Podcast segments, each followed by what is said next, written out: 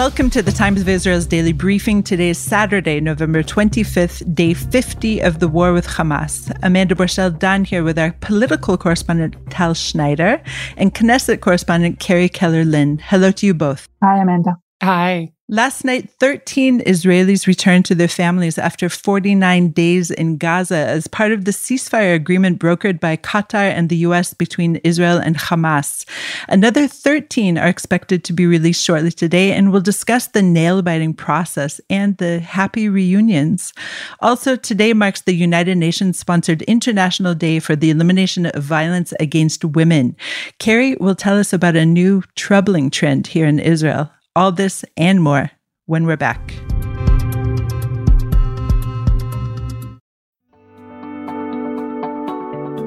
The Technion Israel Institute of Technology is where some of Israel's brightest minds ask the biggest question of all What if? What if they could take on the world's biggest challenges? What if they could develop life changing environmental, scientific, health, medical, and technological discoveries that will make a huge impact on Israel and the planet. But they don't just ask the question, they answer it too. They turn those ideas into reality. They make them happen. To see just some of the incredible things they've achieved, get the Technion Booklet of Wonders at ats.org slash wonders. We hope it inspires you to give them your support so they can keep doing what they do best. The American Technion Society.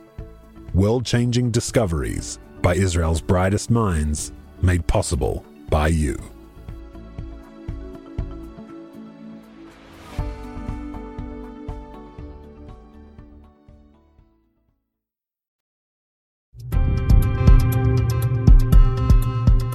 Doron Katz Asher and her two daughters Raz and Aviv, Emilia Aloni and her mother Danielle, Ohad Munder Zichri and his mother Keren Munder and his grandmother Ruti, Margalit Moses, Adina Moshe, Hannah Katzir, Hannah Perry.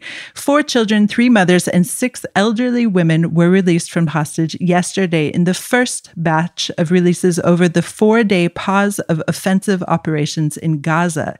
In an agreement brokered separately, 10 Thai nationals and one Filipino were also freed. Now, Tal, I don't know about you, but my heart was pounding all afternoon as we saw the hours long slow rollout from Gaza until we knew for certain who was released and who was left behind. So tell, tell us about the stages of the hostages release. The Hamas hands them off to what? The Red Cross? And then what happens? Right, Amanda. So we were all sitting in front of the TVs, uh, really excited and I think uh, shedding tears.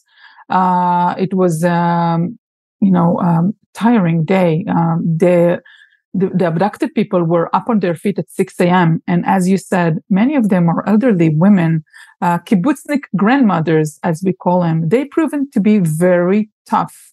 But still, a woman at the age of 85, uh, Yafa Adar, for example, they were woken up at 6 a.m. They were handed from, you know, a spot to a spot for the entire day. Then we've seen footage of the Hamas terrorists with those uh, green headbands escorting them from the Hamas cars into the Red Cross. And, you know, in one of those photos, we saw this um, terrorist carries a grandmother in his hand, like she cannot walk or something. So it was terrifying to watch. One of them was uh, hugging, very, you know, too close. He was hugging uh, uh, Ohad Munder, who is only nine years old. Then we saw them being transferred to the Egyptian side. Um, by the way, the Philippines and the Thai uh, workers, uh, I think um, uh, 11, uh, 10 men and one woman, they were um, transferred first. So we saw the jeeps coming out from the Egyptian side with those people first, with some footage of the of them in those white cars, and afterwards uh, it took like another another hour to see the same footage with the Israeli elderly women in those cars. All all of us were just looking, trying to recognize who is in the cars. Israel's TV at, until that point did not say the names, but then uh, TV, you know, channels were spending some times in uh, where kibbutz Nir Oz is hosted. I think in uh, the city of Eilat, the entire survivors from that kibbutz and people from the kibbutz started to recognize their neighbors and their friends and um, saying the names. Then we saw uh, Danielle Aloni with her daughter Emilia, who is only five years old, out of a, of a bus, uh, wearing this wide sort of um, maybe a galabia with kind of an Arab big robe. She was holding her, her kid in, in, in her hand. Uh, really exciting photos, Amanda. Later on, they were uh, escorted into a military base down in the south, uh, Hatzerim. It's an Air Force, big Air Force base. From there, with the military helicopters to several hospitals. Some of the photos of the family members hugging them came out only today. They let them stay in the hospitals for now.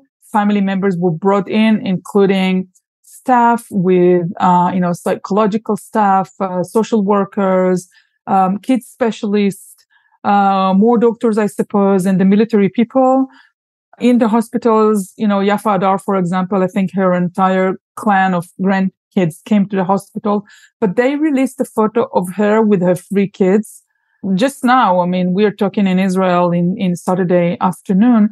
We just saw an interesting video of Ruti Munder, the, the grandmother of Ohad Munder and her daughter Karen Munder, where they were all kidnapped.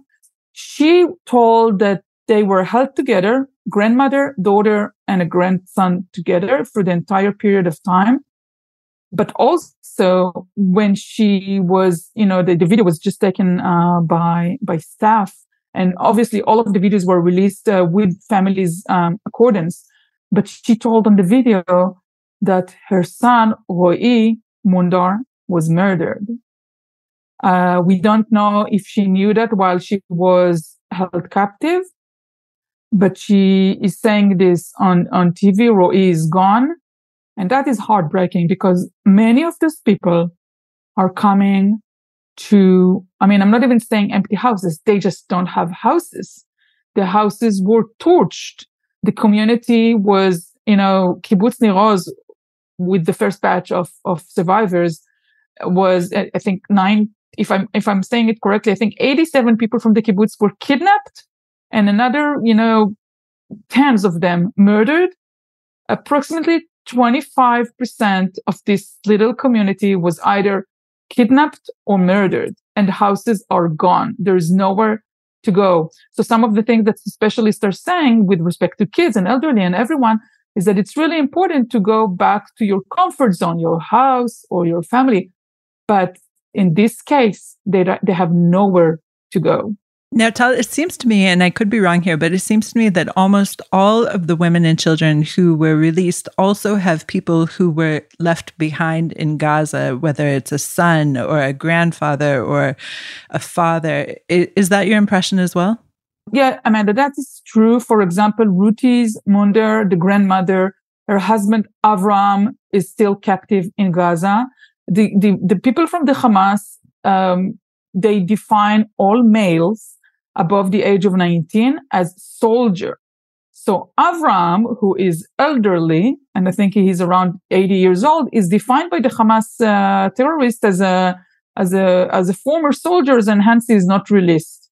Ohad Zichri Munder uh, went back to his father's arms. The father was not taken because uh, the mother Karen and the son Ohad were visiting the grandmother and the grandfather.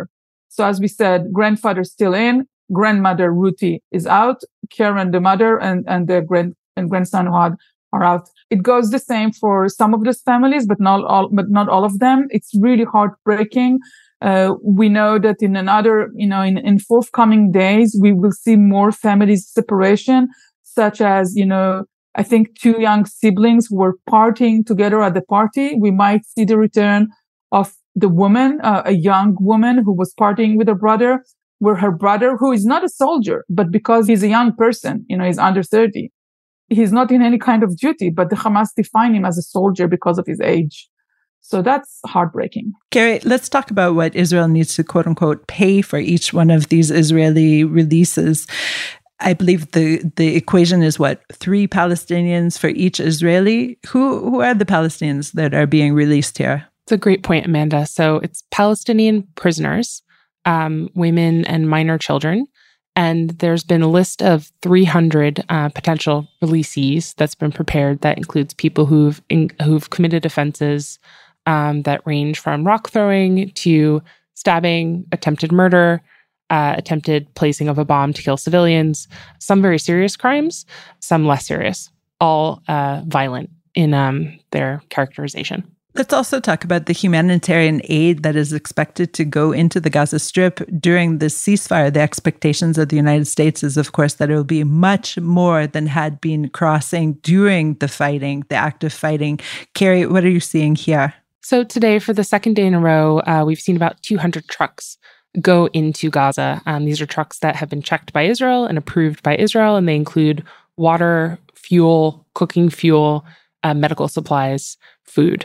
Um, but what is new today, that's actually really a change in Israeli policy, is that Israel says it gave approval for the UN to move about 50 trucks worth of humanitarian aid to northern Gaza. And now, northern Gaza is the locus of that intense fighting that um, has been happening since Israel started its ground operation on October 27th. And Israel has not permitted aid to reach northern Gaza and has, in fact, tried to encourage civilians to leave to the south, in part by directing aid to the south. So this is really um, kind of a, a, big change in Israeli policy, allowing the UN to take 50 trucks to northern Gaza uh, to provide aid for civilians today. Let's go to a short break. And when we get back, we'll talk about expectations for today's release.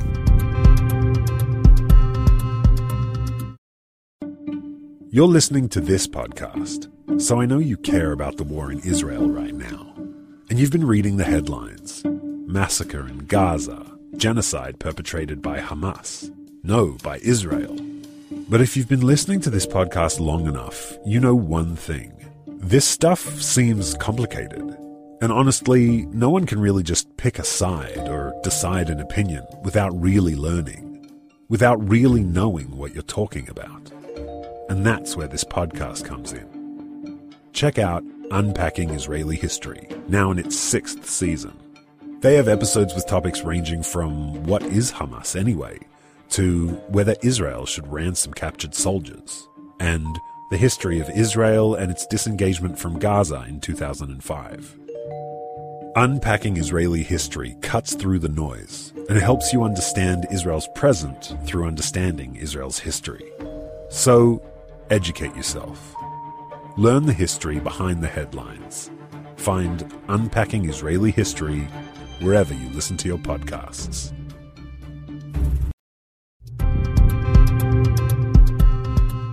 And we're back. Tal, let's look ahead to today's release. We can't really tell much right now at this stage of the day what we are hoping will happen, but what are you able to tell us right now? Okay, so we we know that the probably foreign workers going to come out uh, before the Israelis, so that means another you know installment. It probably will take. It will not happen uh, right on time. It will take a little bit, you know, like yesterday's. We are being, you know, the whole event starts at around 5 p.m. and ends probably around midnight. It takes time uh, to get them out. We also hear that uh, the second batch is going to be again women and uh, kids from the same kibbutz, uh, according to a report. And, and I'm saying this here, it's uncertain because until we see them, we don't know if it's true. But maybe by the time you're listening to this, they might be all from kibbutz Be'eri.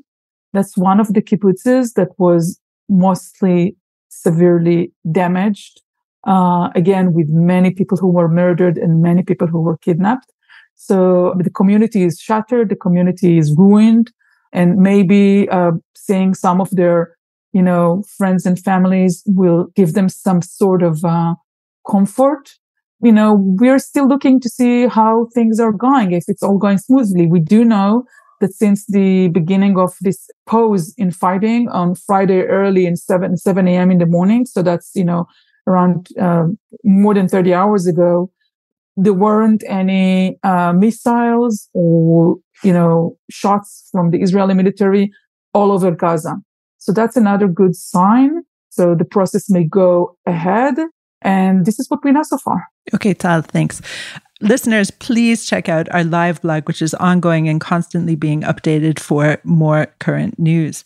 Now, Carrie, let's end with today. Today marks the United Nations sponsored International Day for the Elimination of Violence Against Women. This is, of course, on the background of many, many international women's organizations who are still silent on the mass rapes committed by Hamas on October 7th. But you, Carrie, have spotted a troubling new trend in Israel in terms of calls to crisis lines. What are you hearing right now? So, domestic violence continues during wartime, which is something that the two dozen or so organizations that provide services to victims of domestic v- abuse and domestic violence um, have said. But in particular, uh, there's a rising concern, and that is that some newly relaxed firearms permitting regulations might actually put guns into the hands of abusers. Um, and this is something that is new uh, to the wartime situation because these restrictions were only relaxed in October. Uh, Mid October, shortly after the war broke out, and by the time that they were relaxed, there were something like 41,000 uh, applications for a firearm, new applications for a firearm that were submitted in that one week in between the war breaking out and the regulations actually being relaxed. And so the concern is that um, among these more than 40,000 applicants, uh, there may be domestic abusers who are not reported to the police, who are not known to the police, and now fit this new eligibility requirement, which brought tens of thousands of Israelis the ability to to apply for a permit who didn't have it before, according to the National Security Ministry, uh, might actually give them a weapon. Okay, we'll definitely keep our eyes on that as well. Carrie, Tal, thank you for joining me today. Thank you, Amanda. Thanks. Thanks for listening to the Times of Israel's daily briefing. Look for another episode tomorrow. This episode was produced by Ben Wallach. If you have any questions or comments, please drop us a line at podcast at timesofisrael.com. Until tomorrow, shalom.